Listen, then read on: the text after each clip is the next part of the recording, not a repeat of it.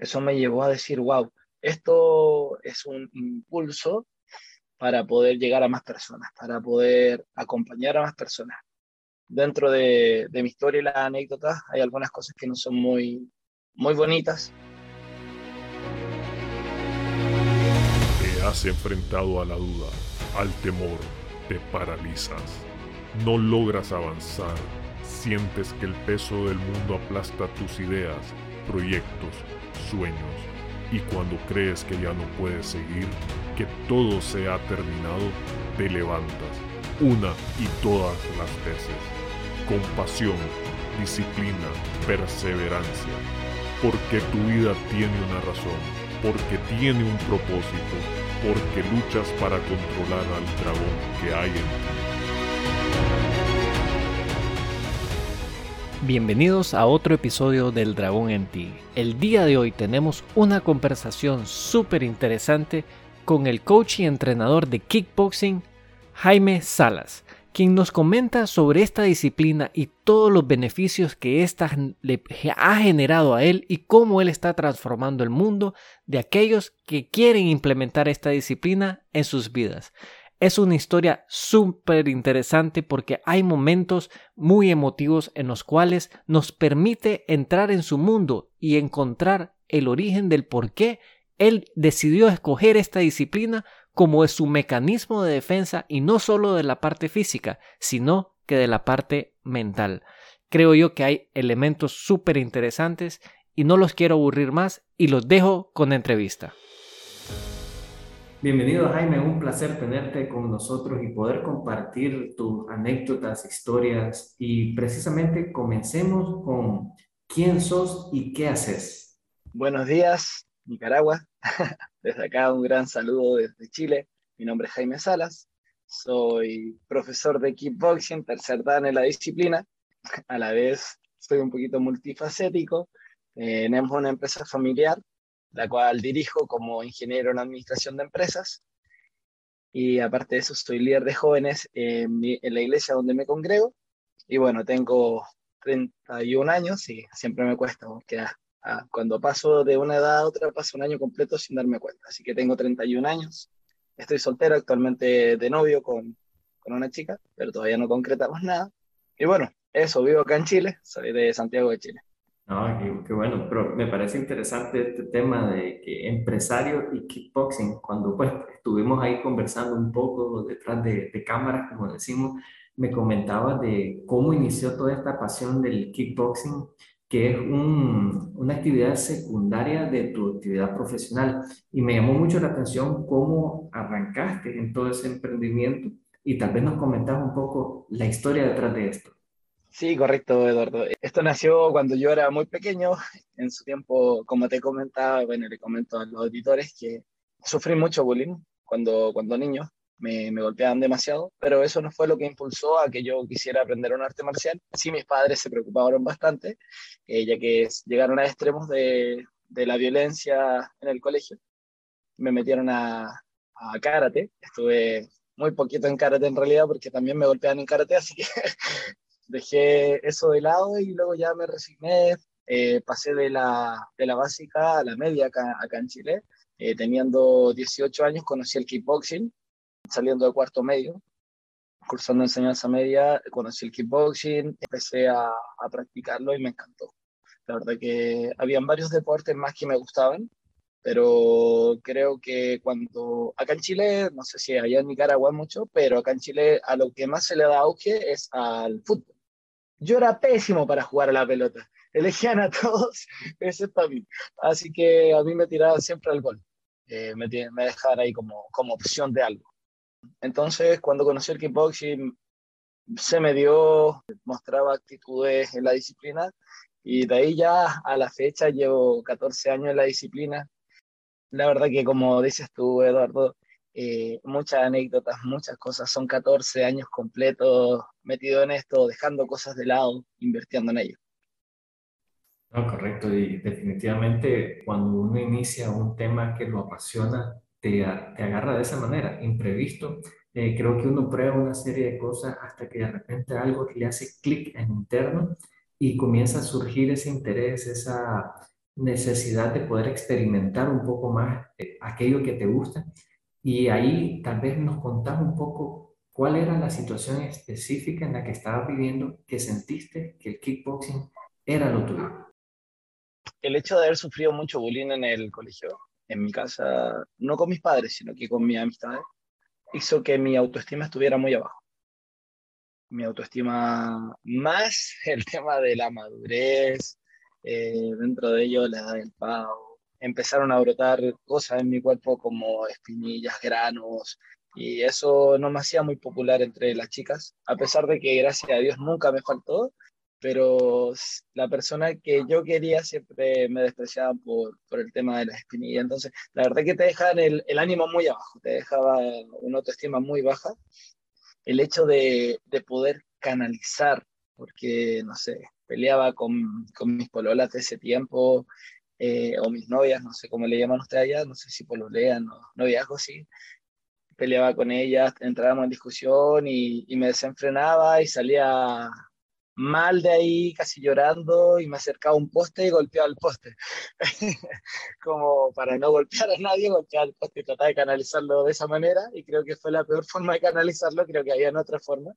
Y bueno, ahí entré el kickboxing, donde te hace humilde, te muestra una disciplina que a pesar de que tú digas, oh, no, no puedo más, me duele mucho la guatita, o no, no puedo, estoy cansado, tienes que seguir dándolo si no te empiezan a dar.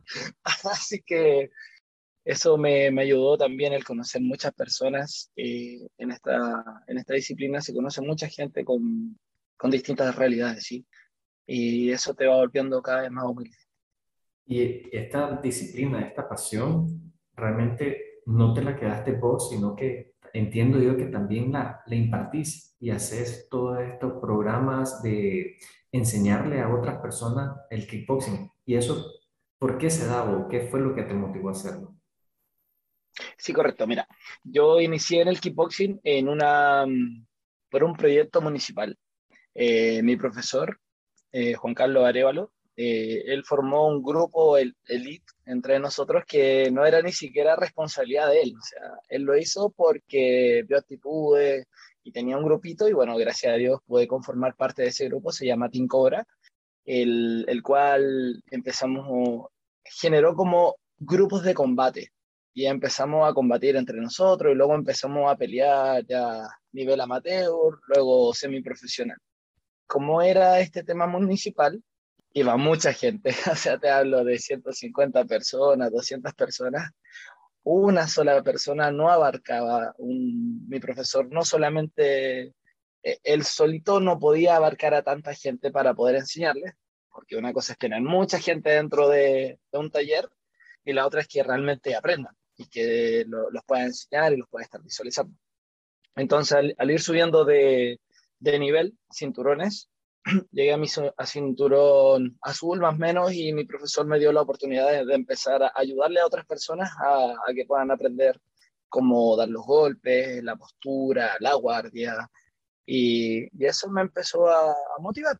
Eh, bueno, como te comentaba igual en interno o, o detrás de cámara, Eduardo, eh, yo soy cristiano y dentro de, de este maravilloso camino que, que, me enseñaron mis padres desde muy pequeño, también estuve trabajando con niños en la reinserción de campamentos, lugares complicados, de, situación muy compleja, y tratando de animarlos y los llevaba, no sé, les llevábamos obras, les llevábamos títeres, les llevábamos alimentos, y eso también despertó en mí unas ganas de poder ayudar a más personas. Siento que el kickboxing, así como me ha ayudado a mí en, en el tema de, de la autoestima, en el tema de la seguridad, en el, en el tema de canalizar correctamente la energía y no estar golpeando postes en el camino, haciéndome más daño yo que el poste, el kickboxing me, me, me pudo ayudar a, a hacer eso y eso me llevó a poder enseñar a otras personas. Eso cuando, cuando empecé a ver que la gente aprendía y que le gustaba la forma en cómo yo les enseñaba, en ese espacio que nos permitía nuestro profesor durante un largo tiempo, me llevó a soñar un poquito, decir, bueno, si esto lo estamos haciendo acá y estamos pudiendo, como te menciono, son personas que tienen distintas realidades. distintas realidades. Tú, ahí más allá de un profesor pasas a ser un amigo y hasta un confidente con algunos que se abren contigo porque no tienen esa, esa confianza quizás con otras personas. Y a, y a, uno, gente adulta, incluso nos respetaban, nos decían profesor, nos decían maestro, nos, nos mencionaban de, de, varias maneras que yo lo miraba y le decía, no, no me digas señor si yo tengo, menos de su edad. Eh, pero de verdad que eso te lleva a poder conocer, eh, en mi caso, teniendo fe en Dios, poder orar por esas personas, por las realidades que, que están teniendo. Eso me llevó a decir, wow, esto es un impulso para poder llegar a más personas, para poder acompañar a más personas. Dentro de, de mi historia y las anécdotas hay algunas cosas que no son muy, muy bonitas, eh, no son muy, muy, agradables, pero sí te marcan y, y, te enseñan. Uno de mis compañeros con los cuales yo entrenaba en, en su tiempo, éramos compañeros de sparring, no sé si conoce el término de sparring. Sí, sí, que es ¿Sí? acompañamiento, básicamente. Correcto, el que te acompaña en el combate, se empiezan a golpear y, y se dan limpiamente. Lamentablemente este compañero tomó una decisión muy, muy fuerte dentro del tiempo que nos conocimos y él se quitó la vida. Y yo me preguntaba dentro de mí porque él era una persona muy alegre. Él llegaba a entrenar y sonreía y todo. Pero como te comentaba anterior, eh, hay realidades que de repente no conocemos, hay realidades que desconocemos de las personas completamente. Tú puedes ver ojos, hay un dicho acá en Chile que dice ojos que no ven, corazón eh, que no siente, y hay otro dicho que dice tú puedes estar viendo a la persona, más no sabes lo que, lo que hay dentro de él. Entonces, este compañero se quitó la vida y yo dije, ¿por qué no le hablé de Dios a este joven? ¿Por qué no, no tuve esa oportunidad? ¿Por qué, no me, ¿Por qué yo no me preocupé y me empecé a culpar? Lo cual tampoco fue muy sano, pero, pero luego entiendes y dices, bueno, desde este momento yo no pienso pasar por la misma situación y no me voy a callar. Si en ese momento que una persona está agarrando una cuerda para quitarse la vida, ojalá pueda tener otra opción. Al final la decisión es de él, pero si tiene otra opción estoy seguro que hubiese sido totalmente distinto esta situación. Y bueno, es lamentable. La verdad que sufrí bastante porque era un muy buen compañero. Espero realmente que Dios tenga misericordia de él en, en el lugar donde se encuentre. Y nosotros acá, eh, nosotros acá hablamos de algo que le llamamos el triángulo de la felicidad y, y, un poquito creo que vos lo practicas y te voy más o menos a describir un poco el, el, el proceso. Y es que cuando encontrás algo que te gusta, lo convertís en un reto personal y ese reto personal después lo compartís. Y es en ese proceso cuando estás trabajando tus habilidades, te estás, como dicen en esta parte, mejora continua, y lo compartís con, con el mundo o lo llamamos con tu círculo de influencia, comenzás a experimentar esa felicidad que yo creo que por lo que me vas describiendo, la parte del kickboxing realiza en vos y ves de qué manera vas viviendo ese triángulo de la felicidad y poco a poco todo lo que vas haciendo va impactando en tu vida, pero más importante, en la vida de, de los demás. Eh, y sé que nos has comentado de este caso que es triste y lamentable, pero en algún momento has pasado por algún proceso de duda o diciéndote a, a, a, ti mismo que si realmente estás haciendo algo que realmente te gusta o, o, has tenido algún otro momento crítico que vos consideras que te ha llenado de esa incertidumbre. La verdad que en el tiempo donde empecé a hacer kickboxing y me empezó a interesar el poder combatir, subir al ring, con, compartir con otras personas. Hubo mucha gente que se puso, no, que te vas a volver tonto, que te van a golpear la cabeza, que, que te vas a dañar porque estás dañando a otra persona, diciendo que tú profesas todo lo contrario. Y yo como, wow, eso igual me impactó, me pegó fuerte. Pero sí hay algo bueno, Eduardo, que es dejarse guiar igual por personas que estén en la misma línea tuya o que tengan más experiencia. Y yo hice mis preguntas a los pastores, hice preguntas a mis padres, que era lo que pensaban ellos al respecto. Ellos me, de alguna u otra forma, me incentivaron porque era deporte, ¿no? Para mí, para mí el kickboxing era un deporte y me da la oportunidad de conocer otras personas, de compartir. El tema, empecé a pelear y ahí ya empecé a tener dudas con mis padres, pero gracias a Dios nunca me han golpeado, así como tú ves en, en la tele, gente con corte. A mí jamás me han hecho un corte, jamás me han noqueado. Eh, gracias a Dios he salido victorioso en casi todas mis peleas. La primera la perdí, fue irresponsable, pero el resto de las 13 peleas que tengo, yo tengo 14 peleas. Y las 14 peleas ganadas y una perdida. Interesante. Y dentro de todo este proceso, ¿qué es lo que más te llena a vos de hacer? ¿El hecho de poder pelear o el hecho de poder enseñarle a la nueva generación del kickboxing? Mira, yo creo que el pelear es un legado que uno deja y el que te da la autoridad y cuando sea más viejito poder decir, yo fui ese y no salir de la nada, ¿sí? ¿de dónde salió este? ¿Qué está haciendo acá? Eh, ¿Qué se cree profesor y a quién la ha ganado? Ah, me gusta mucho pelear porque em, siento que es la oportunidad que tengo. Eh, ¿Puedo hacer un paréntesis? Sí, súper. Cuando fui a ver las primeras peleas de, de kickboxing de mis compañeros, porque yo todavía no peleaba, eso fue en el año 2008, 2009 más o menos, noté algo muy, muy interesante, que, que era que mucha gente que estaba en ese lugar, con sus poleras de sangre, eh, de repente las cosas que, que decían eh, dentro de la euforia que había en ese lugar, yo dije, mira, acá hay mucha gente que jamás va a entrar a una iglesia. Y yo dije, bueno, si ellos no entran a la iglesia, yo les llevo a la iglesia. Así que em, cada vez que yo combato y gano, es una oportunidad perfecta para que mi oponente pueda escucharme y yo poder bendecirle. Entonces, cada vez que yo combato, termino con muy grandes amistades. a pesar del resultado, a pesar de que gane, que, me dé por, por victoria, knockout, de, por puntos, etc. Es una linda oportunidad para poder tener una amistad nueva, poder entregarle palabras de bien, eh, hablarle bien, porque hoy en día escuchamos la tele, escuchamos la radio, escuchamos lo que sea y la verdad que no hay mucho futuro en, la música que los jóvenes están escuchando, eh, no hay mucho futuro de repente en las películas que vemos, no entregan un buen mensaje. Y bueno, dije, si yo puedo aportar algo, bueno, voy a aportar lo que a mí me hace bien. Y lo que a mí me hace bien es hablar de Dios, es bendecir a las personas. Entonces, eso me llena bastante, Eduardo. Pero, así como en esos lugares que te mencionaba, no van a entrar a la iglesia, bueno, yo se los llevé, les llevé a la iglesia, llevo el mensaje, pero cuando hago clases, llego a otro grupo de personas.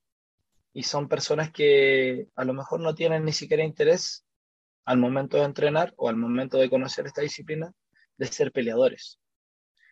Solamente lo ocupan como un método de escape de su trabajo, de su casa. Algunos lo hacen por bajar de peso y el kickboxing, de verdad, si me está escuchando los auditores, de verdad que es uno de los deportes más completos te fortalece desde el pelo, la punta del pelo hasta la uña del pie. De verdad que sí. Cuando empiezas a hacerlo, tú empiezas a conocer músculos que no sabías que tenías en el cuerpo. De verdad.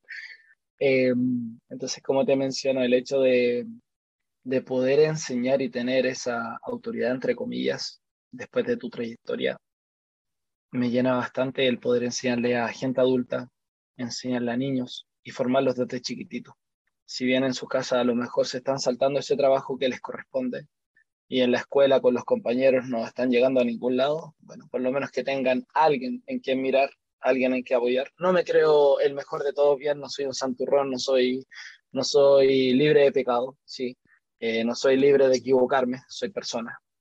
Pero si esta persona puede poder, puede poder, qué redundante, si esta persona puede hablarle a estos jóvenes y que estos jóvenes me puedan escuchar, o hablarle a estas personas adultas y que estas personas adultas me puedan escuchar una palabra de bien, una palabra de ánimo, una palabra de aliento, yo estoy más que pagado. Y mi corazón rebosa por mil. Qué bonito.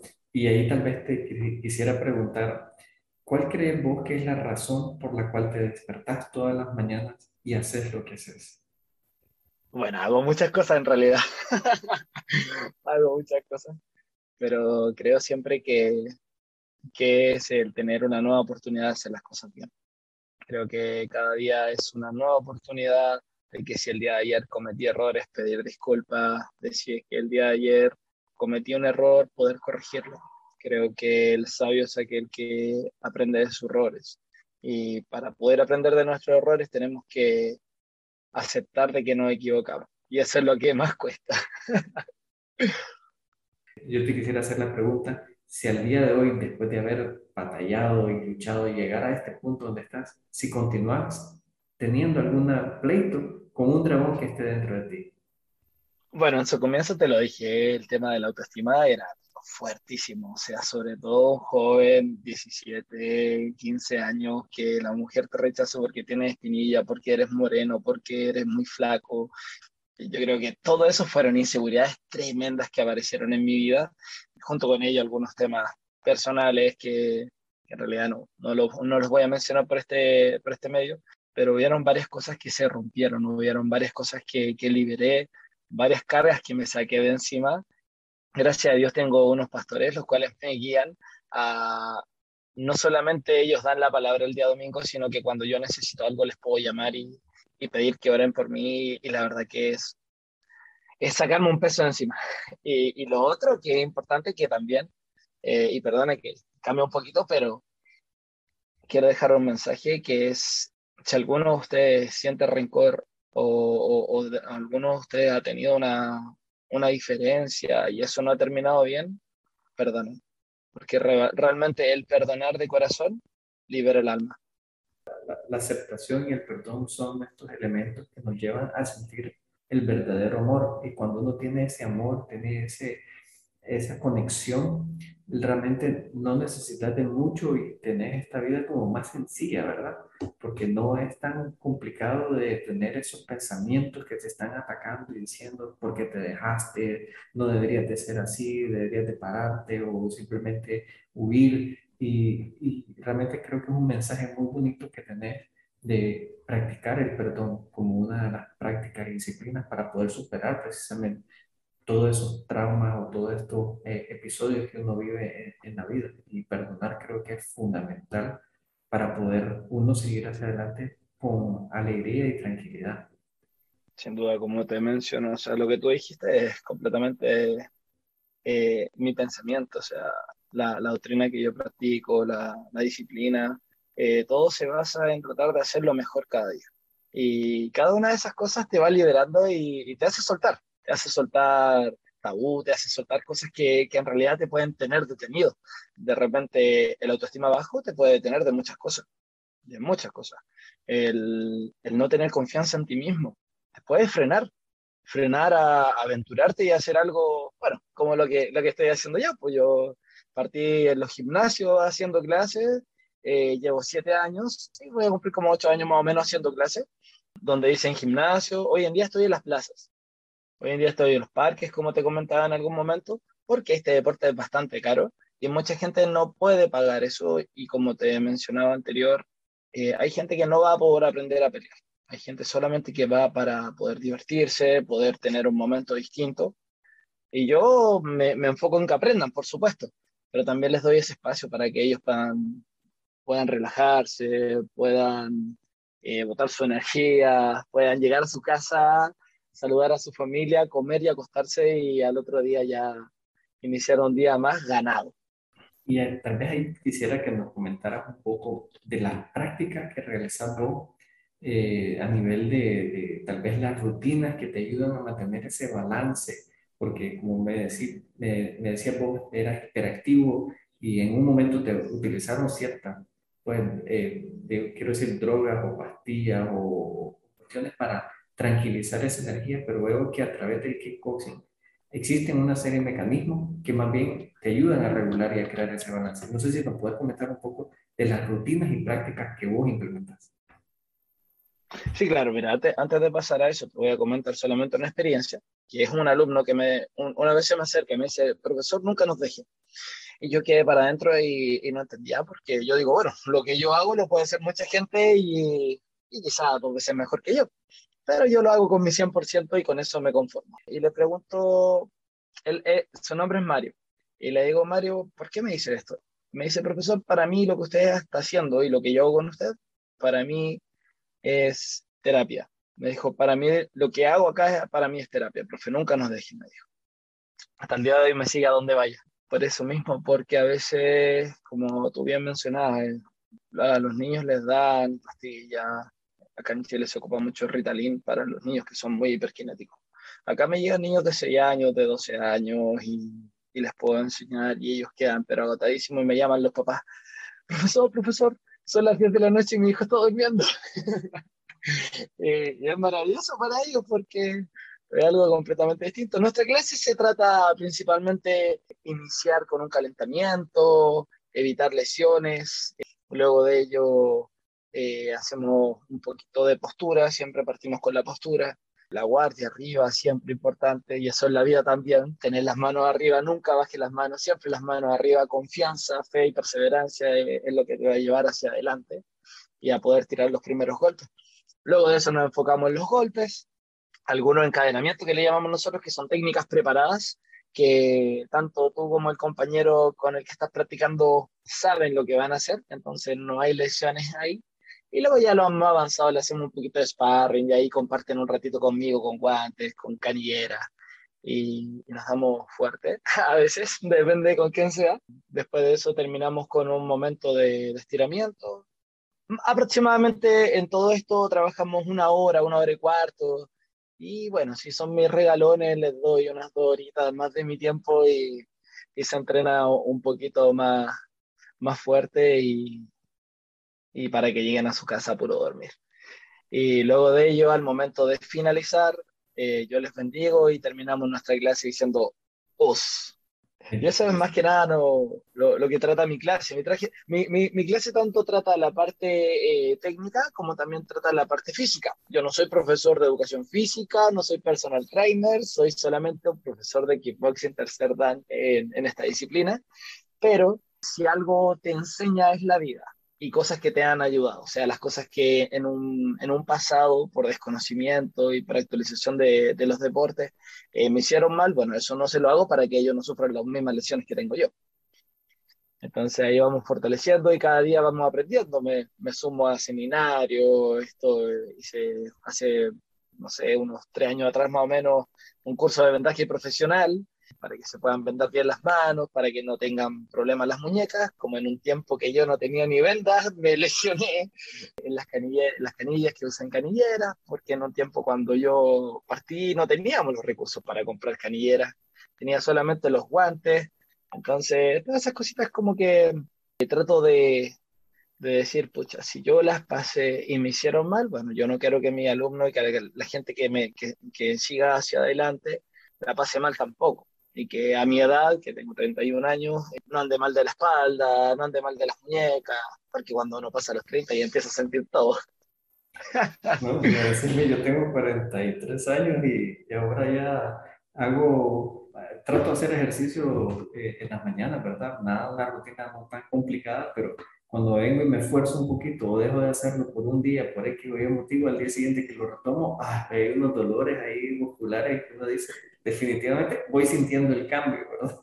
Entonces, es muy buena práctica implementar este tipo de, de ejercicios desde temprana edad, digo yo, porque ya tu cuerpo como que lo vas moldeando.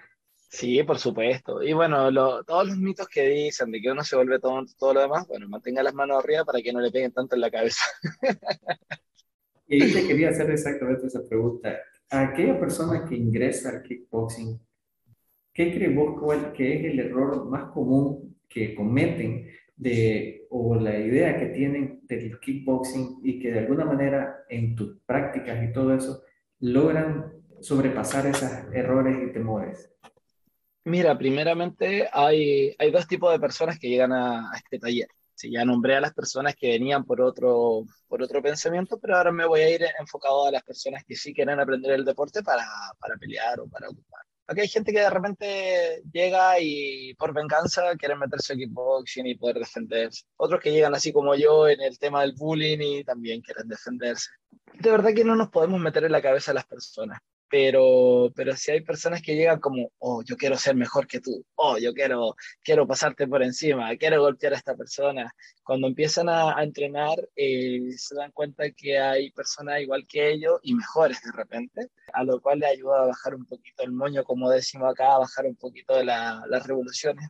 Generalmente cuando llega gente y dice que sabe, bueno, lo, lo, lo pruebo yo para que no vaya a lastimar a alguno de mis alumnos. Y ellos vienen con la idea de pegarme, o sea, ellos vienen con la idea así como, hay que pegarle al profe y con eso ya matamos, matamos a este. Bueno, gracias a Dios todavía no nace el que me golpea, pero, pero, pero sí eh, llegan con esa, esa mentalidad equivocada de, de querer golpear a la, a la, gente. Acá llega gente y me dice, profe, que yo no me meto a su clase porque me pueden pegar. Y vienen, lamentablemente, lamentablemente en, en otras escuelas llegan con, con pensamientos o experiencias feas y malas que el primer día que fueron los golpearon, el primer día que fueron les metieron miedo. En cambio acá no, acá hay, varias, hay varios profesores que nos enfocamos en eso de quitar ese miedo. E incluso uno cuando, cuando se lesiona y deja mucho tiempo de entrenar, después vuelve y ya los golpes en la cara por un tema de autoprotección del cuerpo, tú cierras los ojos, te echas para atrás, eh, son cosas que uno tiene que vencer cuando uno va a pelear. Cuando uno va a pelear no puede cerrar los ojos, uno va a pelear, uno tiene que estar muy activo, sus manitos arriba. Otro de los errores más comunes de, la, de las personas, aparte de esa ímpetu de querer hacer algo, de repente se ponen nerviosos y pegan fuerte o, o, intentan lastimar, pero por, por nervio, ¿no? no es por un tema de, de, que ellos tengan maldad dentro de su cabeza, porque no saben la técnica, porque el pie no lo levantan correctamente, porque no son capaces de, o, nadie les ha enseñado a controlar la fuerza que tienen. En nuestra disciplina lo que enseñamos, o por lo menos en lo que yo me enfoco, en que ellos primero se conozcan porque hoy en día nadie se conoce un 100%, a no ser que seas profesor de, de, de, anatomía y que sepas de los huesos. Tú me preguntas a mí cuántos huesos tengo en el cuerpo, o, o cuáles son estos, que los nombres, o cuánta musculatura tengo en el cuerpo. Yo no soy capaz de decirte todo lo que tengo en mi cuerpo. Y eso que llevo 31 años viviendo con este cuerpo. Entonces, a veces la gente no conoce de lo que es capaz. Y en un arranque loco, wow, ven, ven, ven cosas como, no sé, fuerza, eh, reacciones, reflejos que antes no conocían. Entonces yo les enseño primero a conocer su cuerpo, conocer de lo que son capaces. Y una vez que ya saben, empezamos a trabajar en controlar eso. Porque tú le puedes, hay, hay muchos lugares donde te enseñan a pelear, pero no a controlarte. Y es así como podemos ver a estrellas maravillas del museo que golpean a sus señoras, que golpean a las mujeres. La primera chispita o la primera mala palabra, inmediatamente entrar a, golpes. Hoy en día eso se ve en la UFC, la tele y todo lo demás, pero eso es puro show, eso es para que la, gente empiece a comprar más entradas, generar la atención y todo el tema. Pero anteriormente se da de verdad, anteriormente sí se, se golpeaban porque se querían matar porque le dijo una palabra fea, por esto. Entonces, eso es lo que intento también, el poder canalizar, el que una palabra no haga explotar a un joven. Porque hoy en día, lamentablemente, los jóvenes ya no se defienden con los puños. Hoy en día hay muchos jóvenes que, que acaban su vida solamente por una palabra. Entonces, mi clase se basa en eso. Mi clase se basa en que si algo te dice, bueno, tú sabes que puedes hacer cosas, pero no las vas a hacer. Yo lo primero que le digo a mis jóvenes, porque todos me preguntan, yo llego a cualquier lado, oye, eres profesor de kickboxing, oye, ¿y cómo aparece un ladrón y tú le pegas y te han tratado de asaltar y, y cómo ha sido esa experiencia? Viejo, a mí me tratan de asaltar y, que Dios controle todo lo que hay dentro de, de, mi cuerpo y todo lo que, lo que he aprendido durante el tiempo y que salga corriendo. Que me dé la mayor fuerza del mundo para salir corriendo, no estar ahí y desaparecer del lugar. El maestro Miyagi dijo así yéndonos un poquito a, a, lo que son el cine, las películas y los buenos consejos, dijo, la mejor, la mejor técnica para esquivar un golpe no estando ahí. Entonces yo le digo a mi alumno, no, si cualquier cosa te sale corriendo. ¿no? Yo, yo lo entreno harto aquí, le, le, hago mucho cardio para que usted corra mucho, corra mucho, corra, corra, corra. Y usted corra, corra por su vida, llega a su casa, llegue, saluda a su mamá y se toma una lechecita caliente. Y eso es todo. Y con eso usted ya va. Y, y, y a la siguiente clase usted va a estar entrenando. Porque de no ser así, lo más probable es que te crea Superman y, y te crea, no sé, Goku y que le va a pegar como 100 tipos y en realidad no es así. Puedes tener en tu cabeza una idea completamente equivocada de que tú le vas a pegar a medio mundo, pero tú no sabes con lo que anda. Tú no sabes cuántos son, tú no sabes la situación en la que el tipo está, el tipo está nervioso, eh, el tipo te quiere hacer daño, no, no sabes, no sabes si solamente te quiere robar. Entonces, ah, entrega todo y sale corriendo. Chao.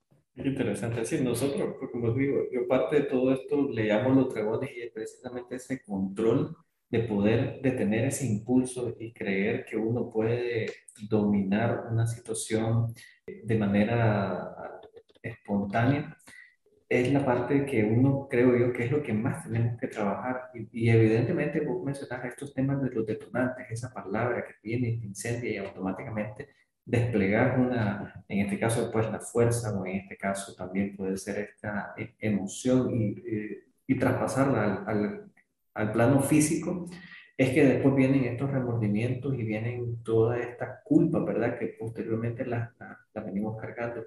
Y es aprender precisamente a controlar todos esos impulsos, a no dejarnos gobernar por, por nuestra mente y más bien darle esa paz y tranquilidad. Y vos dijiste una palabra súper interesante, es que nosotros tenemos la decisión. Las circunstancias van a ocurrir, pero somos nosotros que decidimos cómo las vamos a afrontar. Y en ese elemento me gusta a mí mucho cómo venís trabajando a toda la gente con la que estás conversando y es precisamente que no les estás enseñando a golpear, sino que a, entenderse y controlarse. Y cada vez es precisamente más de lo que necesitamos hacer, porque en este mundo actualmente hay demasiados estímulos que tratan de tener nuestra atención y crear reacciones, y es precisamente lo que tenemos que evitar. Así que te felicito por ese trabajo, yo creo que es interesante, increíble, eh, tenés ahí un, un potencial tremendo. Y bueno, mira, yo sé que hay muchas historias y anécdotas. Tal vez lo más importante que podemos hacer aquí es que si alguien quiere estar en contacto contigo, ¿cuál es la mejor manera de poder hacerlo?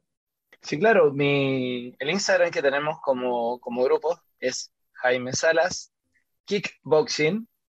Lo buscan como cierto arroba Jaime Salas Kickboxing. El kickboxing es K-I-C-K y el boxing es B-O-X-I-N-G.